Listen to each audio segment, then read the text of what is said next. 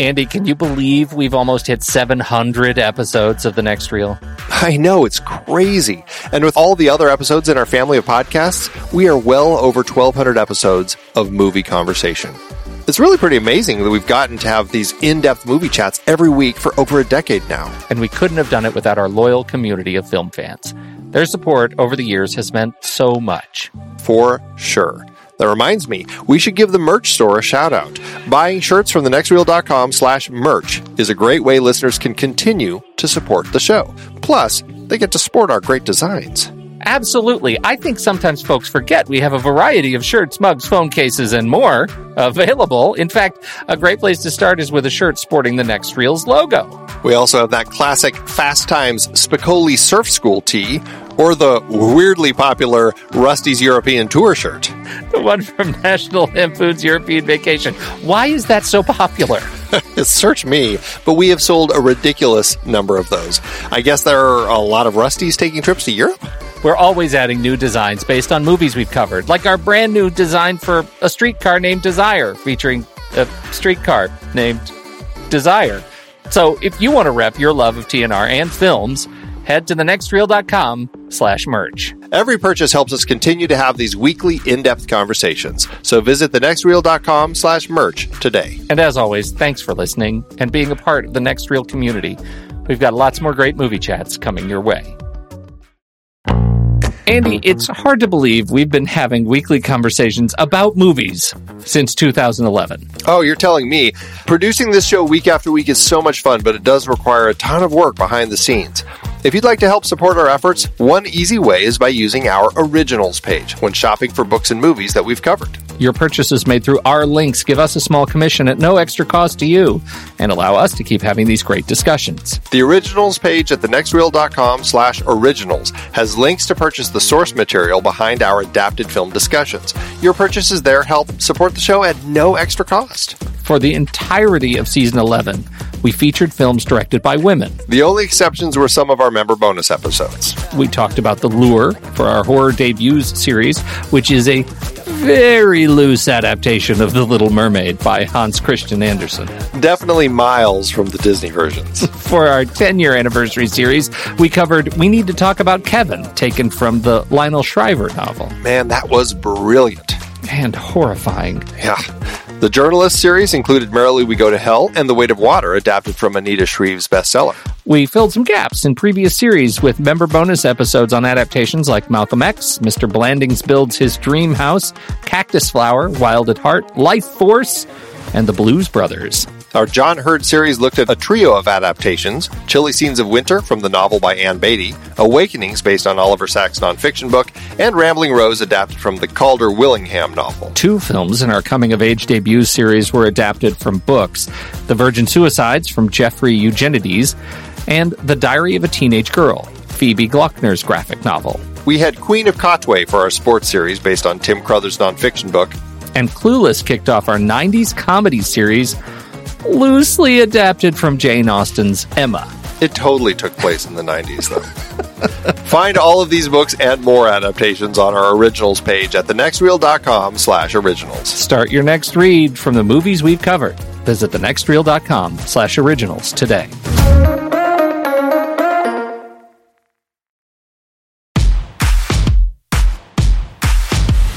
I'm Pete Wright. And I'm Andy Nelson. Welcome to the next reel. When the movie ends, our conversation begins. Lords of Dogtown is over. Here's our entry fee. Now, where's our trophies? Judgment Day, boys. Now get out there and surf, you little grommet.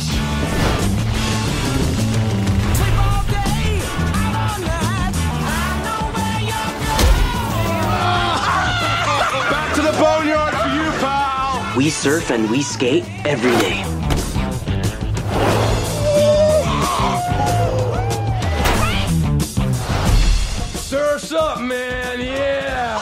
Yeah. Check these out. With these, you can do the same hard turns that you do on your surfboard. Wow. We're talking about Lords of Dogtown, Andy. Now, I know you were a real skater boy with an eye, right? You were big on the skateboarding. I was a BOYZ. Yeah. Do you remember uh do you remember when you when you learned to I'm creating, I'm creating an alternate universe. I'm creating a multiverse of madness where you uh, were a big skateboarder. You know, I had a skateboard as a kid. Mhm. Um, uh, my sister and I each had our own little skateboards. I would say that they were probably the cheap Kmart version of what a skateboard was called as far as like what these people were using.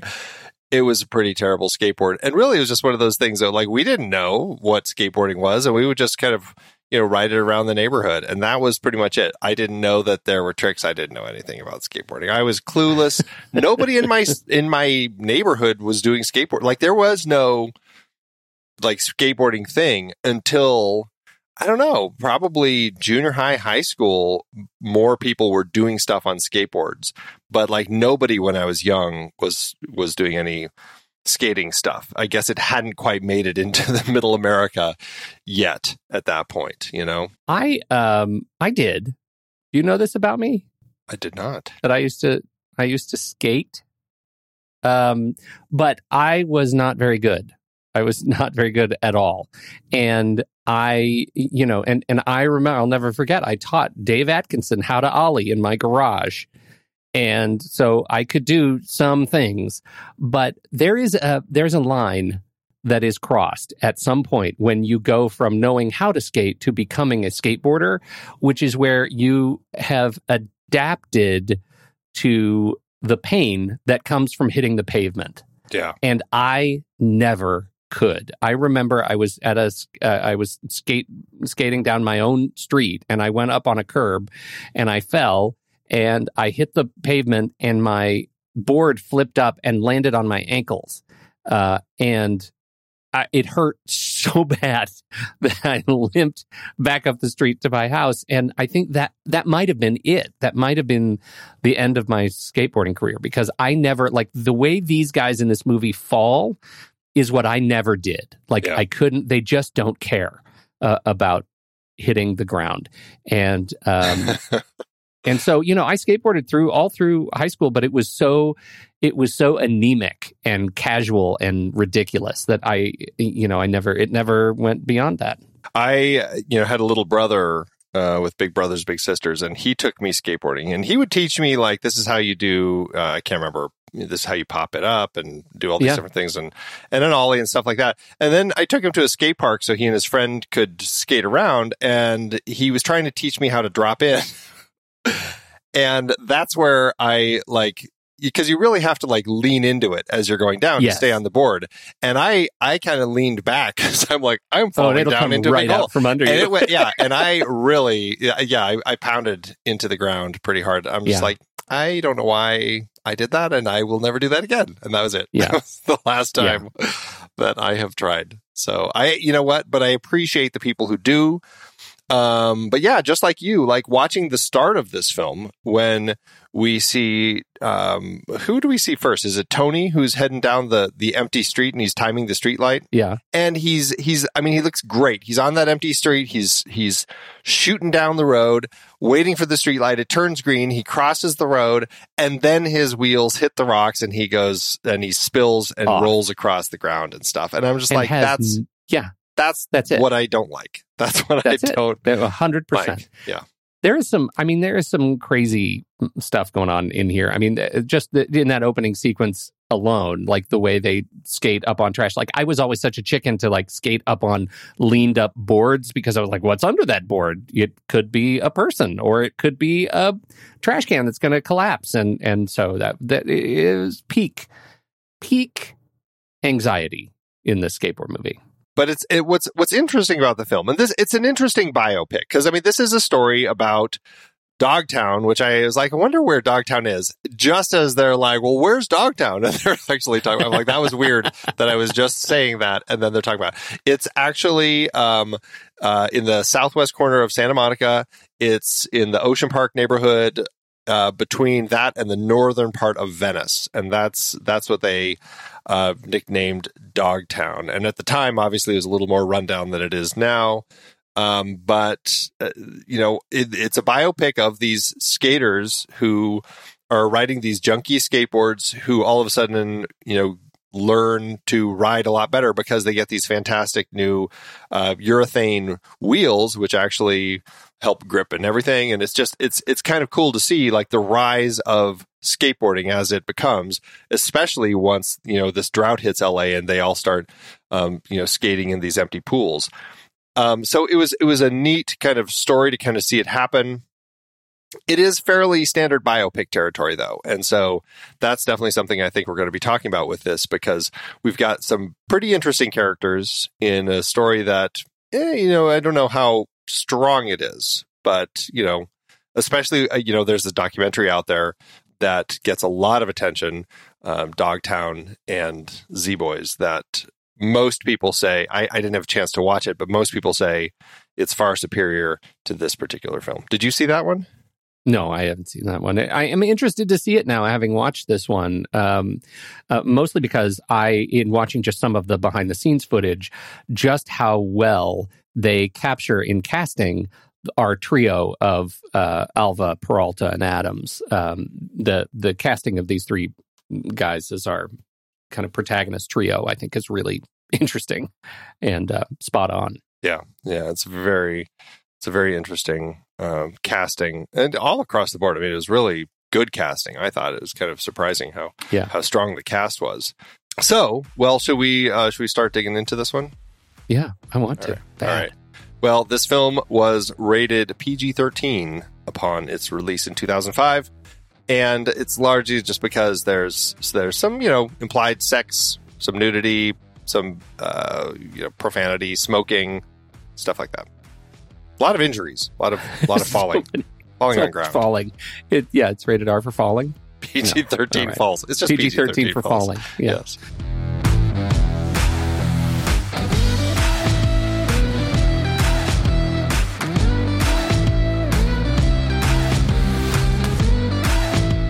Want to watch this movie and help us out? Well, you can. If you see an Apple or an Amazon link to the movie in the show notes, and this holds true for any of our shows, just click on it. It will take you right to their site. You can rent or buy the movie, and when you do this, we get a little piece in return.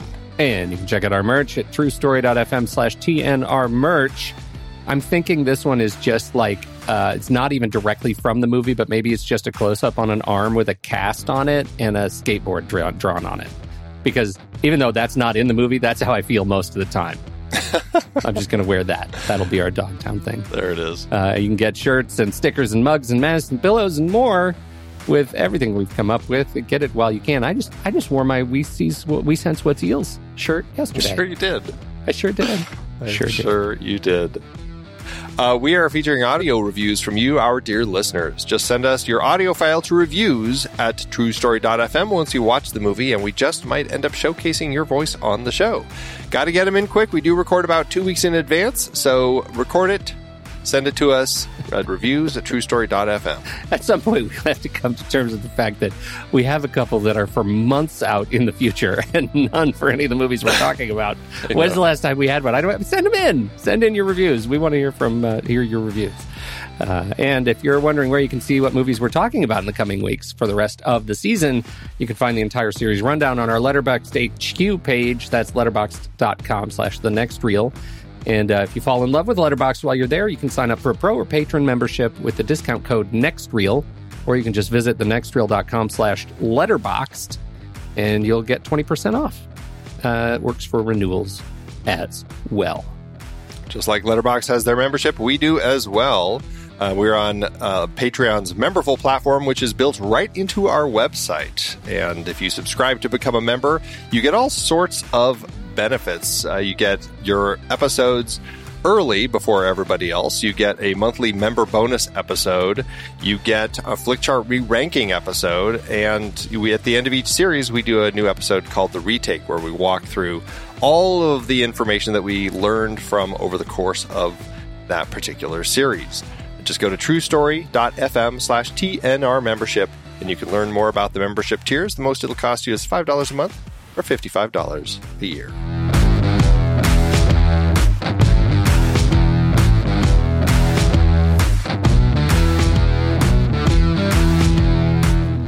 All right, Andy, Lords of Dogtown. Opening question, big question. Emile Hirsch, hair or no hair? um, hair. he he seriously ha- carries the skinhead look really well when he's no hair. Too well. Yes, all too well. well. Yeah, uh, he really does. He is uh, one of our protagonist uh, characters. He plays Jay Adams.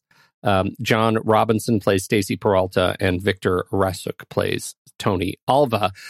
Not to be uh, left out, Heath Ledger and his teeth play Skip Engblom. And those, uh, and again, there are a lot of other. There's a big cast. I mean, there are a lot of folks. Well, here. I think Michael Angarano is pretty important as Sid. He would be the other one that I would. As Sid, yep, Yeah. yep, yep, totally agree. Uh, this was an early one for Nikki Reed as as uh, Kathy Alva and Rebecca De Mornay as, as I guess it's is it was it Stacy's mom Uh, no, she's Jay's mom. it Jay's Yeah. Jay's mom? She's Jay's mom. I was as I was saying it, I was really hoping it was Stacy's mom because she's got it going on. you just wanted to say that, didn't you? Yeah, I did. I did. That was the whole thing. That was the whole reason. Uh, huh, uh, It's just sometimes the sometimes the the plays on words they just come to me like that. Okay, uh, so what'd you think? Um, w- w- what'd you think of of the movie overall? It's an interesting one because it's got a it's a fifty five uh, percent on Rotten Tomatoes. It's a splat. Is it a splat for you? Um, it's a seven point one over on IMDb. It's it's a film that um, got a, a lot of mixed reviews upon its release, and uh, I, and I think it's because you know for the reasons that I feel, you know, it's kind of fair to middling as far as a biopic is concerned, but it has really gained traction in recent years. A lot of cult uh, following. A lot of people in the skateboarding community say it's one of the best skateboarding movies ever, and so it's I, I think there are elements to it that work quite well. I, I, I you know, I, I really enjoy the characters. I enjoy the world. I enjoy looking at these kind of kids, all kind of from broken homes who are, uh, I mean, not all broken, but you know, they're they're homes that they're they're they're struggling and trying to figure out, you know, what are they going to do with their lives? And you know, the one thing that they really have is surfing and um and that kind of turns into this skateboarding thing and then it's really a, you know it's such a standard biopic thing that you see so often in like um you know musician biopics where they get famous and the rise to fame and the uh the the paths they take that take them down you know uh, dark paths where they have to learn hard lessons only to come back together at the end. It's that sort of story. And to that end, I think that's why a lot of people found it to be fairly um, uh, kind of maybe too straightforward, especially just a couple years after the documentary had come out. They found that it was, you know, it's it's fairly for a film about some pretty um, wild, uh, troublemaking characters. It ends up feeling pretty safe. It does. It does end up feeling safe. I think that's interesting. It took me a long time to get into the movie, right? Like I started it up and I was I was just struggling because it felt like, oh, hooligans, you know, destroying trash cans and ripping mirrors off of cars as they skate down the down the street. I didn't I didn't find anything necessarily compelling about that brand of rebellion. It wasn't until the movie transitions into uh, the the sort of derivation of modern skating, right? It was the drought in California for me that that turned the picture around. That was, yeah, yeah. oh, right.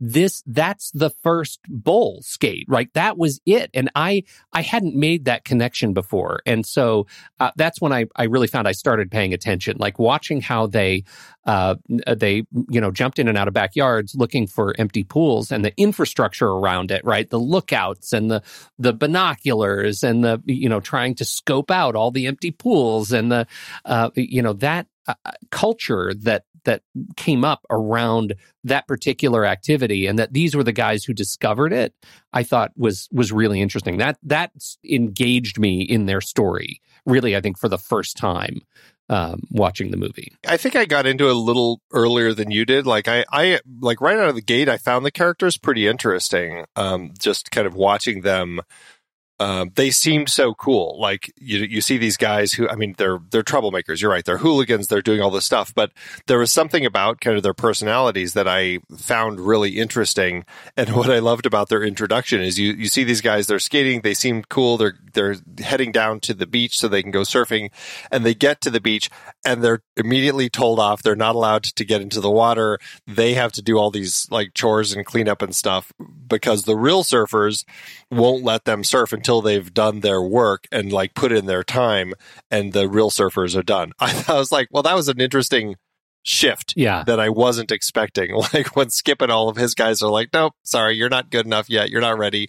Get back to cleaning. Yeah, the- we're worse thugs than you. Yeah. yeah. it was There's always a bigger fish. Exactly. It was a fun way to kind of set those characters up where you had that the rank that they had to, you know, work up toward getting into those higher ranks. And then what is how they became like the higher ranked people in the world of skateboarding because they're the ones who really started doing it first.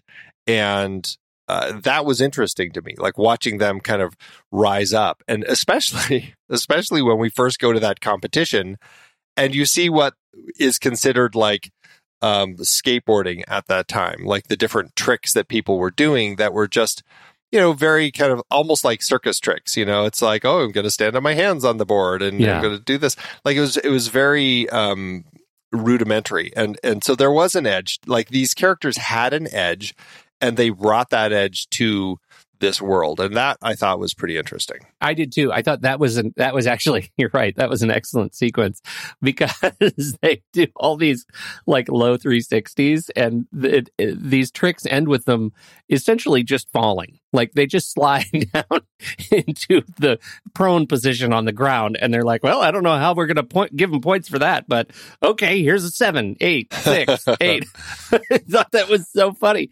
Um, there, there's something about you know a, about those moves and the fact that you could see like what that sequence was trying to do was demonstrate they're going to actively change the face of skateboarding and it starts right here right? It starts right here where they're going to test uh, the bounds. And i thought that was interesting if it didn't sort of wear its intentions so heavily on its sleeves. Like uh, the the fact that I knew going into that sequence and those first couple of tricks that that's what they were trying to do um, left me enjoying it, but not surprised. Yeah, it's and I suppose to that end, like I I wonder what they like what how could this have been shaped to draw it into something that didn't necessarily feel like just a biopic. And it's interesting coming from Catherine Hardwicke, which I mean we talked about Catherine Hardwicke back in our coming of age debuts series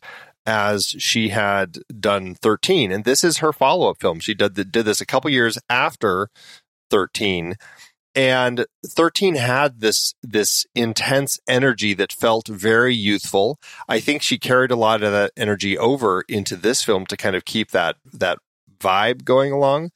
But something else is missing and that's what i'm not sure like what could she have done?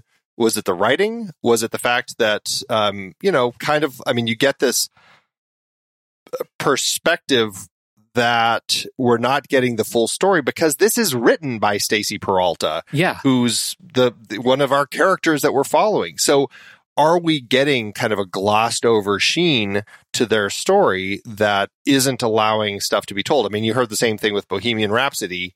Um, and a lot of these biopics that they're playing it safe and they're they're always going to be putting their characters up on a pedestal because it's coming from those characters. Yeah. That I it was exactly my thought. And uh, going into it, I didn't know uh, that uh, like I didn't know Stacy Peralta had written it until uh, after I'd I'd watched the movie, and that recontextualized a lot of of the experience of the movie. It does end up feeling like a a more careful dance around these real people and the fact that all of these people are involved in the movie in some way shape or form right? Yeah. jay and tony are are cameos in the film. Um along with you know to, uh, all of them were. Obviously stacy was a cameo in there too. Tony hawk was uh, was in it and lance mountain and- weirdest. That was Yeah. that was a very strange cameo as an Yeah. astronaut. Skip Skip was in there. Um, Uh, Skip was in there. Yes, absolutely. So there were just a lot of like it. It felt like a, a like there is a club of people who are trying to make a movie without poking too uh, uh, too aggressively at old pain, and that ends up coming across on screen. I thought it was an interesting story as a novelty uh, of the history, and insofar as it you know, as it might get that right. And I'm not a student of that history by any stretch, but um, but insofar as it got that right, I was I was satisfied with the experience of the movie, and I liked the characters. Um, but I, I think you get to um, you know you get to where the movie starts to fall apart when it moves away from that history when you move into the the more interpersonal relationships the struggles between skip figuring out what is skip doing in here? Right? Like what how where uh, to what degree am i supposed to care about heath ledger and his business because it seems peppered in here but mostly the story is um you know is all about these boys and the birth of modern skateboarding uh, what's going on with Nikki Reed's uh, role, like, and uh, you know, and their role with their parents. Like, I'm, I'm just never with their dad in particular. I'm never quite sure how hard I'm supposed to care about the budding teen romance angle that's going on here. It seems like such, such a story relegated to sidelines. Um, you know, every time it comes around, um, and so I, I never, I never really get it. Well, uh, it's funny that you bring up Skip in that light because I found his character to be almost in the end more interesting than any of the other three because there was this real complexity to him as this person who, you know, seemed to want to have that level of fame but never could quite figure it out and and was just riding their coattails in whatever way he could, but in the end he's just kind of sitting amongst the ruins just like Jay and just like, you know, he's, he felt like a lost character. And so I was really fascinated by him as a character.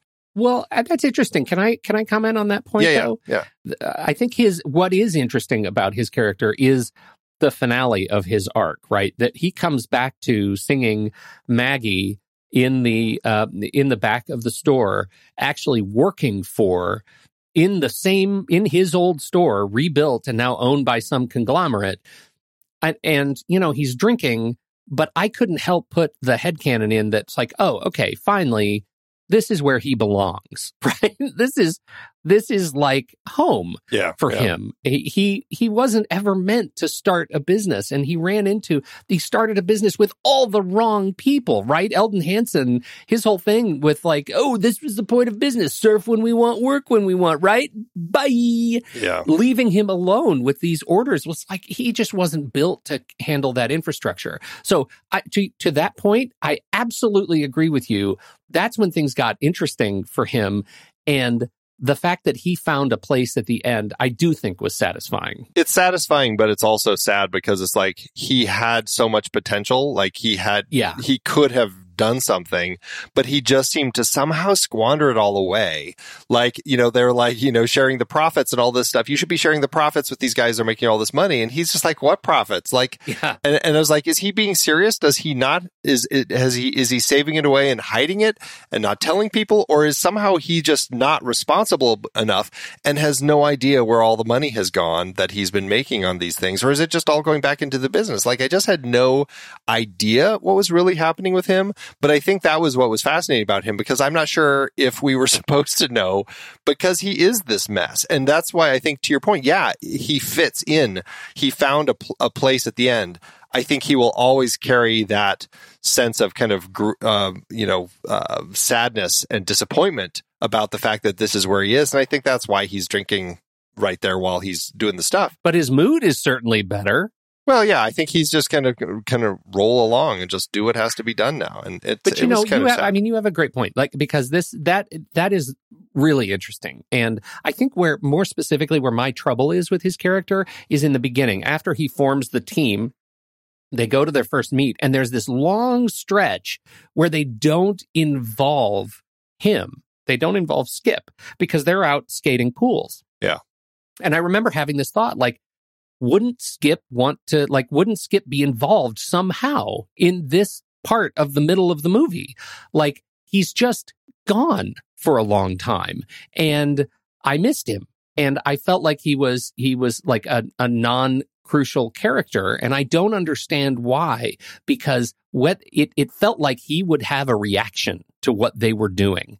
And we get a reaction eventually when they're eating a burger and he comes and wipes out the, the, the wipes the burgers all over, all over Alva's face. yeah, Patty Uh, slapped. he got patty slapped. But I, I just felt like that part of his story was just anemic, and I, I he didn't get interesting until we got back to the end. Well, and that happened fairly early on, the patty slap, because that's like when they first discover this stuff, and then he confronts them when they're at the at the uh, burger shop because they missed practice. They were supposed to be at practice, and he came up like, "Where have you guys been? You know, you missed the, all this." And Yeah. And so he's confronting them, and that was yeah, I was a little confused about that too, and that's something that I felt like maybe could have been you know explored better. It's like why aren't they telling him this? Are they are they trying to keep this away from him or are they just not thinking about it? Uh like you know where's the where's the logic in the way that that element of the story played? Um Yeah, you know because he's then then they're going to competitions and they're using the stuff that that you know they're learning on the pools and at some point he's also there watching them on the pools and so it's like where where did that line go and and like why did that not get explored in a way that made more cohesive sense for the story yeah. I, I guess that's I, I that sums it up for me. Yeah. that that sums it up. Yeah, that's and I, I do agree. That's an issue with the story. I still think Skip is a very interesting character, and maybe it's just because I find Ledger a very uh, mesmerizing actor to watch work. I think was just gonna really say. interesting. yeah, like the the the value of watching this movie with our Heath Ledger hindsight is uh, that you know it is he's still such a compelling performer here, even in his sort of pre Joker days. Uh, but you can you can actually I, I felt like easily chart the course between what he's able to do in a part like this. And that sort of weird vibe that he's able to conjure, um, and and see where he ultimately goes. Um, I thought it was great. I think his um, for me the scene that really shined for him is when he's having the big celebration at uh, at Zephyr and. Um, this that's where uh, Topper Burks, Johnny Knoxville, in his uh, odd little cameo, looking like just a, you know basically a skateboard pimp is kind of what he is. Mhm. who's Mhm. who's trying to draw them away from uh, from Skip, and is kind of you know spinning his his web and and pulling Tony away, and that was a very interesting scene because that's where Skip kind of like fi- you know breaks, and he you know is is drinking too much, goes on the roof and starts throwing the um all the the surfboards off the roof and just lays there. And I, I i don't know. The way that he broke the way that that played i found to be quite compelling. Yeah, I thought that was great. now going back to your your um comments about nikki reed playing tony's sister kathy i completely agree with you there. I was uh, and again i think a lot of this must come from the fact that stacy peralta wrote the script. He had been uh, dating kathy at least the way that the film portrays it and never quite like there was something with Kathy that I couldn't figure out like is she trying to one up her brother? Like why is she pushing this in a situation where she wants to be I mean she basically was trying to push Stacy to lay on the grass with her in front of their house where Tony could see them and like be making out in the grass. And he's just like I'm not into that. That's just you know I I just wanted to go hang out with you in the car. But for her it's like is it, like what was she trying to prove to her brother i couldn't quite figure that out and then that's when jay hops down and ends up kind of taking over and and and and gets into Kathy's life, and the two of them end up a thing, and Stacy um, doesn't find out until much later. But I never could quite figure out like what was going on with Kathy. Like, what's is is the angle for Kathy's character really only because it's we're coming at it from Stacy's perspective? Like, what were your thoughts on that? Because I'm I'm equally comp- confused. I, I don't know, and I think it's it's regrettable because I do feel like the movie is made better with some sort of emotional, like romantic, um, you know, e- exploration, um, and so her like her entire mm, perspective is is uh, you know it it's I I feel like the movie needed a straighter line for her, right? It needed a straighter uh, arc for her, and I don't, I don't think it it was with um, with Stacy in the first place. And I think they were going for. My hunch is they were going for that. Um, they needed her and Stacy to be together in order to have the sort of requiem to that at the end where Stacy gets to introduce his girlfriend and she's with somebody else, you know, and they have to be kind of okay. But I didn't care about that at all because there just wasn't enough relationship for them earlier. I guess that does that make sense? Uh, yeah, I guess. I mean, it's just it's an interest. I mean, there there are interesting psychological elements to her character that we get some of in the film. It's just it's not explored in a way where it ever feels uh, kind of resolved or um, even even like thematically as far as like what's going on with the the kind of the the three guys we're primarily following. It's like where do we end with Nikki? It just kind of, I, I I wish that it kind of took us to somewhere other than because I mean, it's the last time we see her. It's when it's when Stacy runs into Jay with his girlfriend at that place that you're just talking about. Yeah, where yeah. this is Right. where he finds where Stacy finds out that Jay has shaved his head and all that, and they're all like hanging out with a much rougher crowd. Yeah, and she's totally I don't know what she's wearing, but it's not the same. No, so she she seems to have gone down the same path as Jay. Yep, I think that's it. Yeah, I, uh, it was it was So- an odd Yeah. it was an odd path. So was she not? Wait, was she not at the final big competition where Jay gets in a big fight, or where um, um what's his name gets in a fight and breaks his eye? um, she was there, but that was before that scene. Oh, okay, all right. because that's where Jay um, does that move that nobody had seen before, but then he falls on his landing and walks out, yeah. and then he goes immediately and shaves his head. And goes and becomes a yeah. That's right. That's Yeah, right. That's yeah. right. Okay, so you're right. That's where that's the last time we see her. Yeah.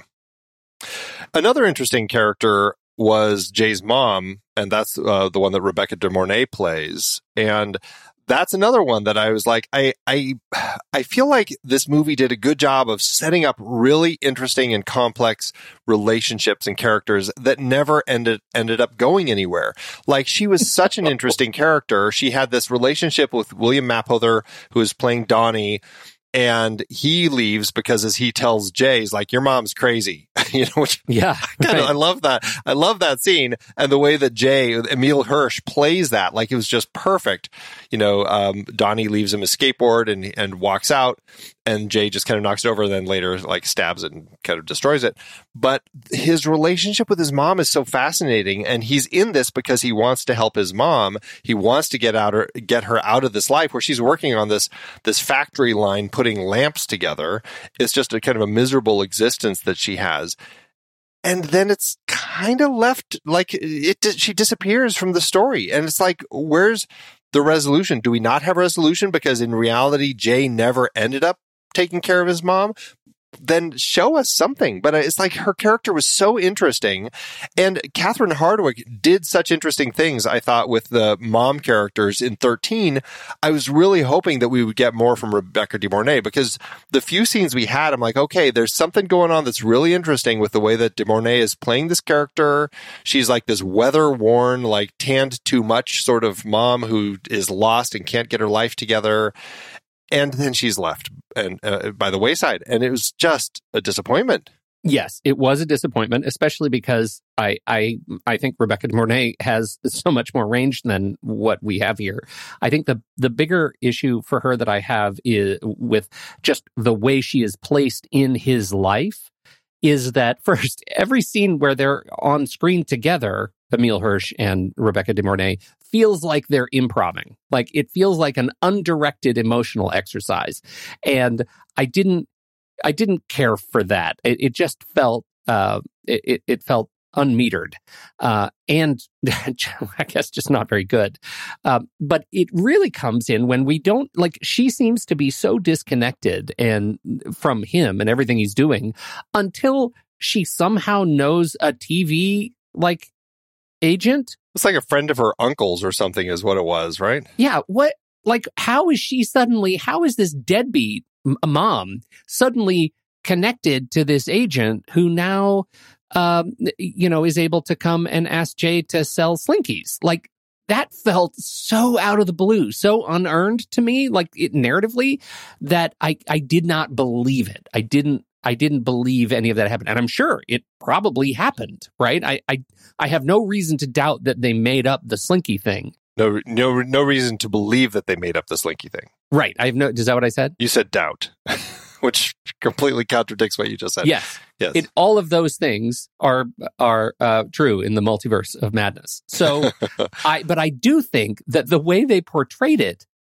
gives me reason to doubt that it existed. Do you know what I mean? Like Yeah. it just was comical. Like what are we doing? Why are you making him sing the slinky? Like that's just ridiculous. my my issue with that scene, uh, which I, I think is interesting, and it speaks to the fact again that they just didn't know how to write that story with uh, with Jay and his mom. Is that I felt like she now started seeing her son as a potential cash cow for herself, right? And so she found she knew that her her um, brother, his uncle, knew this movie guy and knew that she could use her son's name to get something and somehow got in touch with this guy. Like I, I can see this coming together. Or maybe her brother maybe her brother said, Hey, my friend um, you know, does this. He wants to, you know, he he's looking for somebody. uh, Jay would be perfect. I can see all of that coming together in a way to kind of do this, and that would have made for a really interesting scene where Jay realizes that his mom, like he he can try helping his mom, but she's she is broken, and she's now trying to use him just like so many other people. And that would be kind of the line that cl- cuts him off from his mom. But we never get But we that. never see it. Yeah, and Yeah. that's that's what's Yeah. really frustrating with the way that that whole thing comes across. That that was it. That was it for me too. Really frustrating. yeah, yep, yep, yep. Um, okay. Uh, now, I, I want to talk just briefly about the the trio themselves and their ultimate breakup because this leads to the weight of their reconciliation, their poolside reconciliation with Sid at the end. Um, and that is, do you buy the way Tony dissolves from the rest of the group, even early on? The way, do you buy his emotional anchoring away from the trio and his competitive spirit that leads him a- away from his friends? I do enough. I think that there are elements that the story um, gives us that that show us that they each have their own kind of ulterior motive and where they want to go. Is it um, as effective as it could be? No. I think that it could have been cleaner. There are points where it just feels like it's just written that way because we need to have them each taking a different journey. And, you know, that's kind of where it kind of starts feeling a little, um, you know, it's not quite as strong. Like, I, I think I felt that when um, the one, I'm going to forget who it was, but one of the other competitors, the one who Stacy ends up signing with, like G and GNS. GNS, the guy from GNS talks to Tony about, hey, you know, you're gonna, you're the top guy right now, or whatever. He has that whole conversation with Tony, who's feeling great, only to find out that the guy had the exact same conversation with Jay and with Stacy. That was interesting. Like that, like seeing Tony get his hopes up, like, wow, I am that great. I could get a car out of this. I could get all this stuff only to realize that, oh, I'm not any more special than anyone here. It's just a sales pitch. But how did that turn into, you know, the guy who wants everything now? And so there could have been a little more work done to kind of, you know, give us that split so that we could really, really buy into it more. I think so too. And I think the the problem with not having more investment in why these guys broke apart is that and and I kind of get it from Emile. I think uh, Jay's Emile's portrayal of Jay is is stronger in that regard that he is he is more severely broken and you know I, he turns to I guess that gang life yo and um so you know I I guess I I get his turn. I get what they were trying to do. But I definitely don't feel like Alva gets d- gets his due in in determining what the emotional underpinning is that that allows him to become alienated from the three. And you know, you mentioned uh, Sid when it's actually a brain tumor. He couldn't skate anyway. Um, Yeah. you know, which was, Yeah, that, which was that the, inner ear kind of thing, the joke. right? Yeah. Yeah, because of the inner ear thing, he kept falling down. But the um, you know when they come together, and he's had his first brain surgery, and sadly he is he since passed um, from the the tumor. Um, and they put him in the pool, and you have this this like the weight of of reconciliation as they're all skating around him and and doing their tricks. Finally, in the perfect kidney shaped pool that they've wanted to be a part of the whole time, you know, and that was that was going to be so special for them. And and I just didn't feel apart from the novelty, I just didn't really fe- feel a connection to that reconciliation. I didn't feel like they had come back together at the end of the movie having learned anything um, about their experience wandering apart. Yeah, I, I think that's. Oh, oh I, I guess what I liked about that is that they were able to finally let go of whatever it was that had been kind of keeping them from um, connecting. Like they they were able to kind of let that go and and you know move past it. Again, it's one of those things that just feels very. Um, it, it ends up feeling very scripted, and that's you know that's why I say it's just it just feels very biopic. You know, it just it feels very very um, expected. Like, well, we got to have the rise, and then we got to have the fall, and then we got to have the reconciliation. Like, it's hitting all the beats that we get time and time again in this sort of thing. And coming from you know Stacy Peralta again, uh, what we were saying. One of the characters who's involved in the story wrote the story. It's about them, and so it's going to feel safer because uh, we're not seeing it from that outside perspective. And that, which is funny because that being said, you know, Peralta also directed the documentary Dogtown and Z Boys. Yeah. And so to that end, um, obviously, you know, was able to maybe tell a better story when it's just a documentary. Um, and uh, whereas here, fictionalizing it um, ends up coming across a little a little stilted. And I, who knows? Maybe that's also partly Hardwicke's direction. It would have been interesting uh, if David Fincher had ended up directing it. He had been attached at one point. Interestingly, Fred Durst from Limp, Limp had actually been attached at some point too. Um, he actually has directed some other films, but this would have been his first. Um, but somehow it was Hardwicke who got the job. Um, I don't know. I, would be curious to see if Fincher would have been able to pull something off that was stronger, even if it was still coming from Peralta's script. Uh, Peralta, we've actually talked about another uh, movie that Peralta has been in. Yes. Do you know that without looking at it? I already had uh, seen that he was in Real Genius, if that's the one you're talking about. Damn, Andy. uh, he uh, actually delivered the deadly laser blast to an unsuspecting criminal in the opening scene. That was Stacy Peralta. Yeah, who uh, had uh, was not unknown to acting, as he had uh, also appeared in an episode of Charlie's Angels. Right. Uh, that was funny because that's what we we did get that in the Yes, in very- the yep. movie. We got some some Charlie's Angels. Yeah. Oh, I'm seeing his hair. He does have luxurious hair. that's very funny.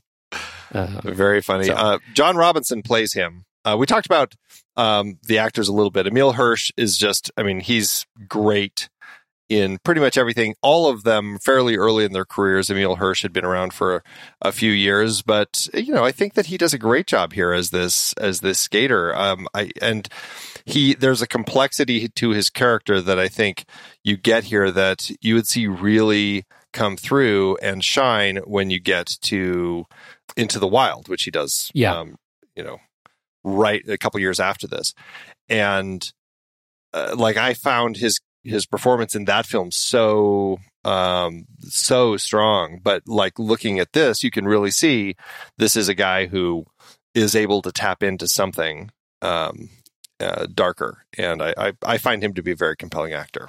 I I actually do too. The first time I saw him was The Girl Next Door uh, in 2004, and um, I that is a I think it's a guilty pleasure. Is it? I don't I don't actually know how well that's aged, but um, I, I think it's a guilty pleasure of mine.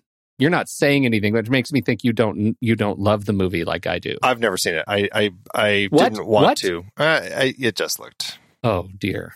Well, when are we doing our next guilty pleasure series? I first saw him in The Dangerous Lives of Altar Boys, um, which is an interesting film because I always think about the end of one of the children. I'm not going to say what happens, but I was just like, oh, I guess that's happening in the movie. that was that was a crazy one. That's awful. Okay, good talk though. Did you see that? Um, nope. Don't know what you're talking They about. go into a. I'll just they go it, they go into a cougar, um, pe- like a pen or whatever at the zoo. Like they they give Oh my god. a a cougar drugs in in the zoo and i can't remember why like they're going to go take pictures with it or something it's like some practical joke that they're doing and they don't realize that there's like a third cougar in the in the cage that comes out and mauls a child that's the end of the- Wow, is that it's like the sequel to that hit kids book. If you give a moose a muffin, if you give a give a cougar a kid. yeah exactly oh my goodness Oh, that's awful. Yeah. Okay. so great. that's so that's where i started good. my uh Awful.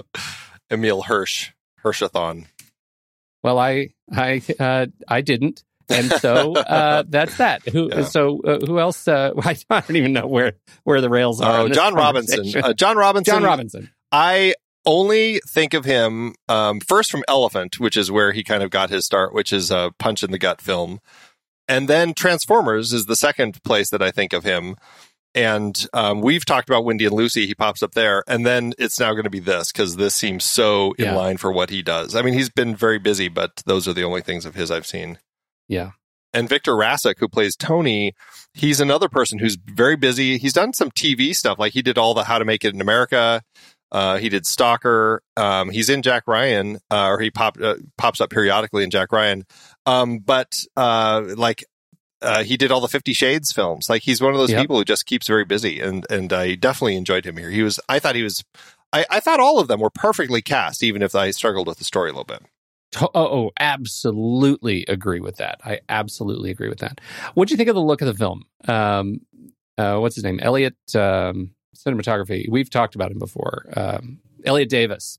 Yeah, I, I liked it. I, I thought um, it had a nice tone to it. it. Like it, it felt fine. I'm trying to think what we talked Well, thirteen. about that. He, Eight Million Ways to Die. Eight Million Ways to Die is, uh, yeah, your favorite. and your and favorite. thirteen. 13 yeah so um a few things um i i and he would go on to work with hardwicke um through a number of other things like nativity story twilight miss you already. So they've they've worked a lot together. You know it looked fine. I i thought that everything felt nice. I loved the way that they played with the cameras.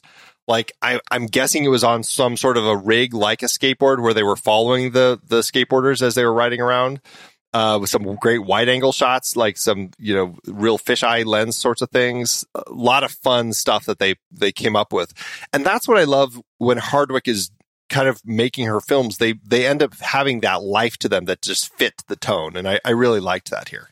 Yeah, I do too. And I like the use of color. I like the way the color tone shifts. The whole thing feels to me like a motion Polaroid of the era, right? It really captured for to my eye in in color and tone the the feel of Dogtown in in a way that I think is is really great. Um, I I enjoyed just the experience in in my eye holes, uh, even if I again didn't didn't love love the movie. I think this is this is one of those that that just feels really easy to watch. Yeah, absolutely. Yeah, they, they make it easy. Uh, the only other notes that I had is weirdly, this was the first and only production apparently that Columbia Pictures and TriStar, both under the Sony banner, actually made together. And there are times where you see Columbia slash TriStar, but this was when we see Columbia and then you see TriStar as TriStar. two separate things. So I'm not exactly sure why that is, but apparently it was a thing. And the other note I had was that Victor Rasuk playing Tony, he actually was doing, he wanted to do as many of his own stunts as he could. Um, but you know, he didn't know all the, the skateboard stuff. So, I mean, obviously they're going to have people who know all the tricks to do like the real intense stuff but he was doing some stuff and he actually fell and got injured and he actually broke like one of his was it like an ocular bone or something like around his eye socket Ugh. An orbital bone that's what it is and um, he said that the accident likely earned him more respect from serious skaters within the cast and crew i'm like hmm, is that what Yeah. it's going to take ouch Yeah. sorry you know, I thought it was interesting when you look at the at the stunt uh the stunt team. I forgot to mention this. Like one of Tony's stunt doubles, skate doubles, was Tony Alva, which I think is really cool. Like he actually Tony Alva did his own did his own skates. Oh, I guess I guess Stacy did double uh, for him, and I don't know. Did Jay? I don't think Jay did uh, any stunt doubling. No, Uh, and he, he was still did- alive. I know. I know Jay died 2014, but um, Yeah, yeah, I don't so know. in, You know. I, it really is a great and and that I will say there wasn't a single uh, shot skateboard shot that didn't feel like it was the principal cast doing that work. Like it feels the stunt um, the stunt work was seamless to who these guys are. I thought it was just their their skate team was great. yeah, they they were um, fantastic. Yeah. And and I have to imagine it must be hard making a movie about 70s skating when you have the skills and abilities of uh you know 2000s skater.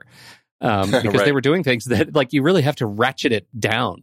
Um you know, the hero stunts are now considered like complete, you know, amateur hour. Yeah, thought that no was kidding. Cool. It's interesting. Very very true. Yeah. Yeah. All right, everybody. We will be right back. But first, our credits.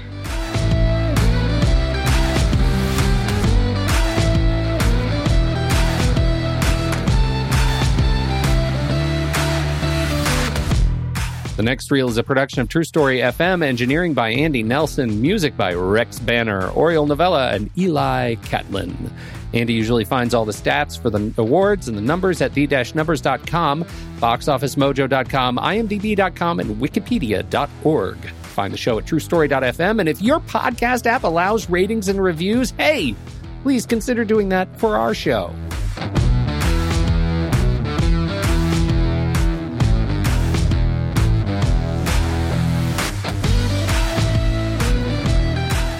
All right, Andy, how to do it award season? You know, uh, it wasn't big in the award circuit. It did have one win uh, with seven other nominations. The one win was uh, the Central Ohio Film Critics Association, if that tells you the sorts of awards it was getting recognized for. Uh, that was for Actor of the Year, Heath Ledger. And that's because he had a very busy year. He had this, Brokeback Mountain, The Brothers Grimm, and Casanova all in in uh, 2005. So that's why the Central Ohio Film Critics Association felt they wanted to give him that.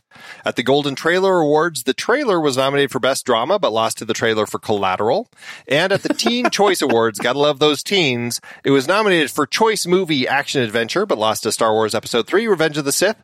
Choice Movie Actor uh, in an Action Adventure Thriller. Heath Ledger, interestingly, was the one they nominated. Lost to Chad Michael Murray in House of Wax. Ah, those teens. The movie Sleazebag, uh, Johnny Knoxville was nominated, but lost to Jennifer Coolidge in A Cinderella Story. Uh, Hirsch was nominated for male breakout performance, as was Victor Rasuk, but both lost to Ryan Gosling in The Notebook. And last but not least, it was nominated for Choice Movie Rumble, and it was for when the Z Boys battled the diner owner, but that was lost to um, Pitt versus Jolie and Mr. and Mrs. Smith. So there you go. I like the I like the trailer awards the best. I like that this lost to collateral. That's funny. Which it doesn't Uh, seem like it would be a drama. You know, it's no, it's it doesn't seem that like those should ever be in the same conversation. So, Exactly. all right. How to do at the box office? Did you make any money?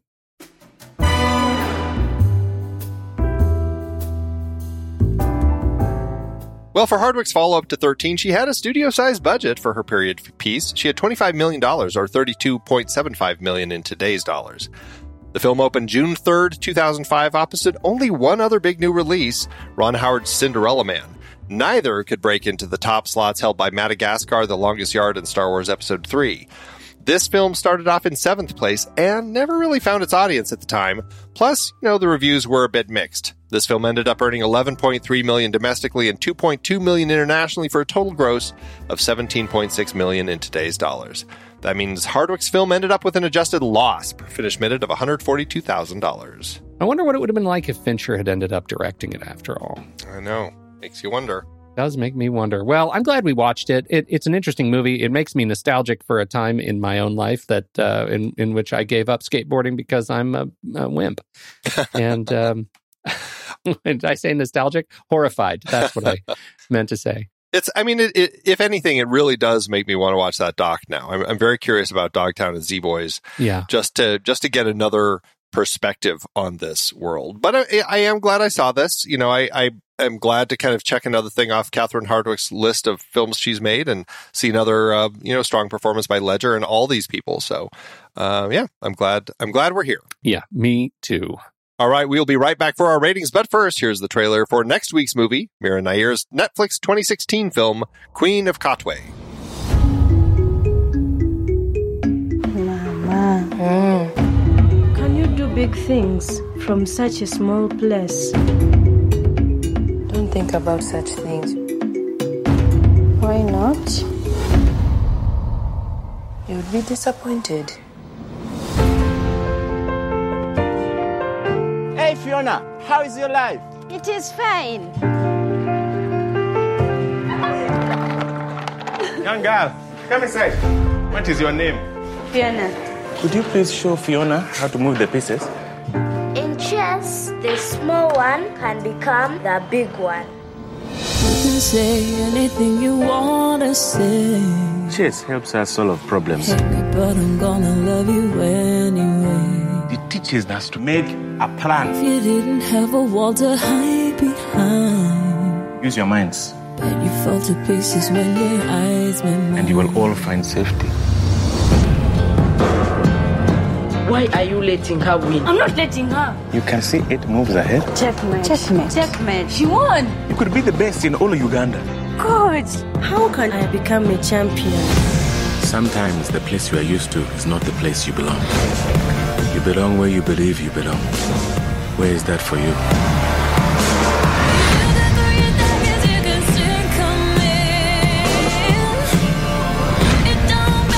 Of your sneak attacks. This is not the ghetto. I don't need to sneak. Checkmate. This year's gold medalist, Fiona Mute. Your children are blessed because they have a mother who never gave up on them. Are you my daughter? Yes, Mama, yeah. Coach, you told us to make a plan, but I fear things will never change. What matters is when you reset the pieces She's winning. She's winning. and play again. Stronger than your bruises, I got thick skin.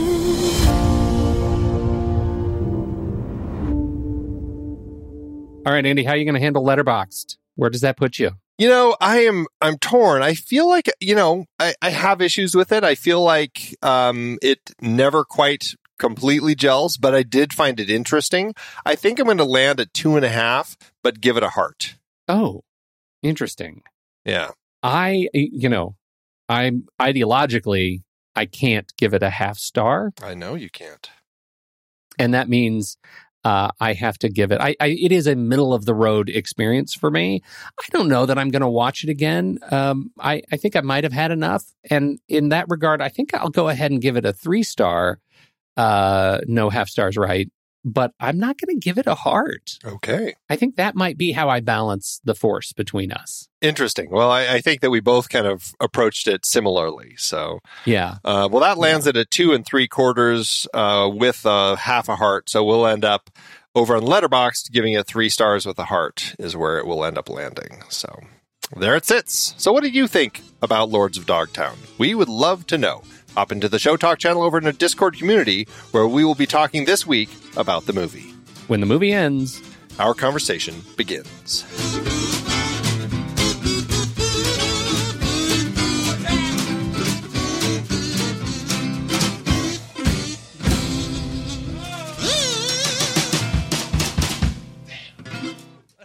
Letterbox giveth. As Letterbox always doeth. Oh, it so does. What do, what do you got? Where are you starting? I'm doing a three star by Lunch Enjoyer, who gave it a heart and had this to say Where are their helmets? LOL, just kidding.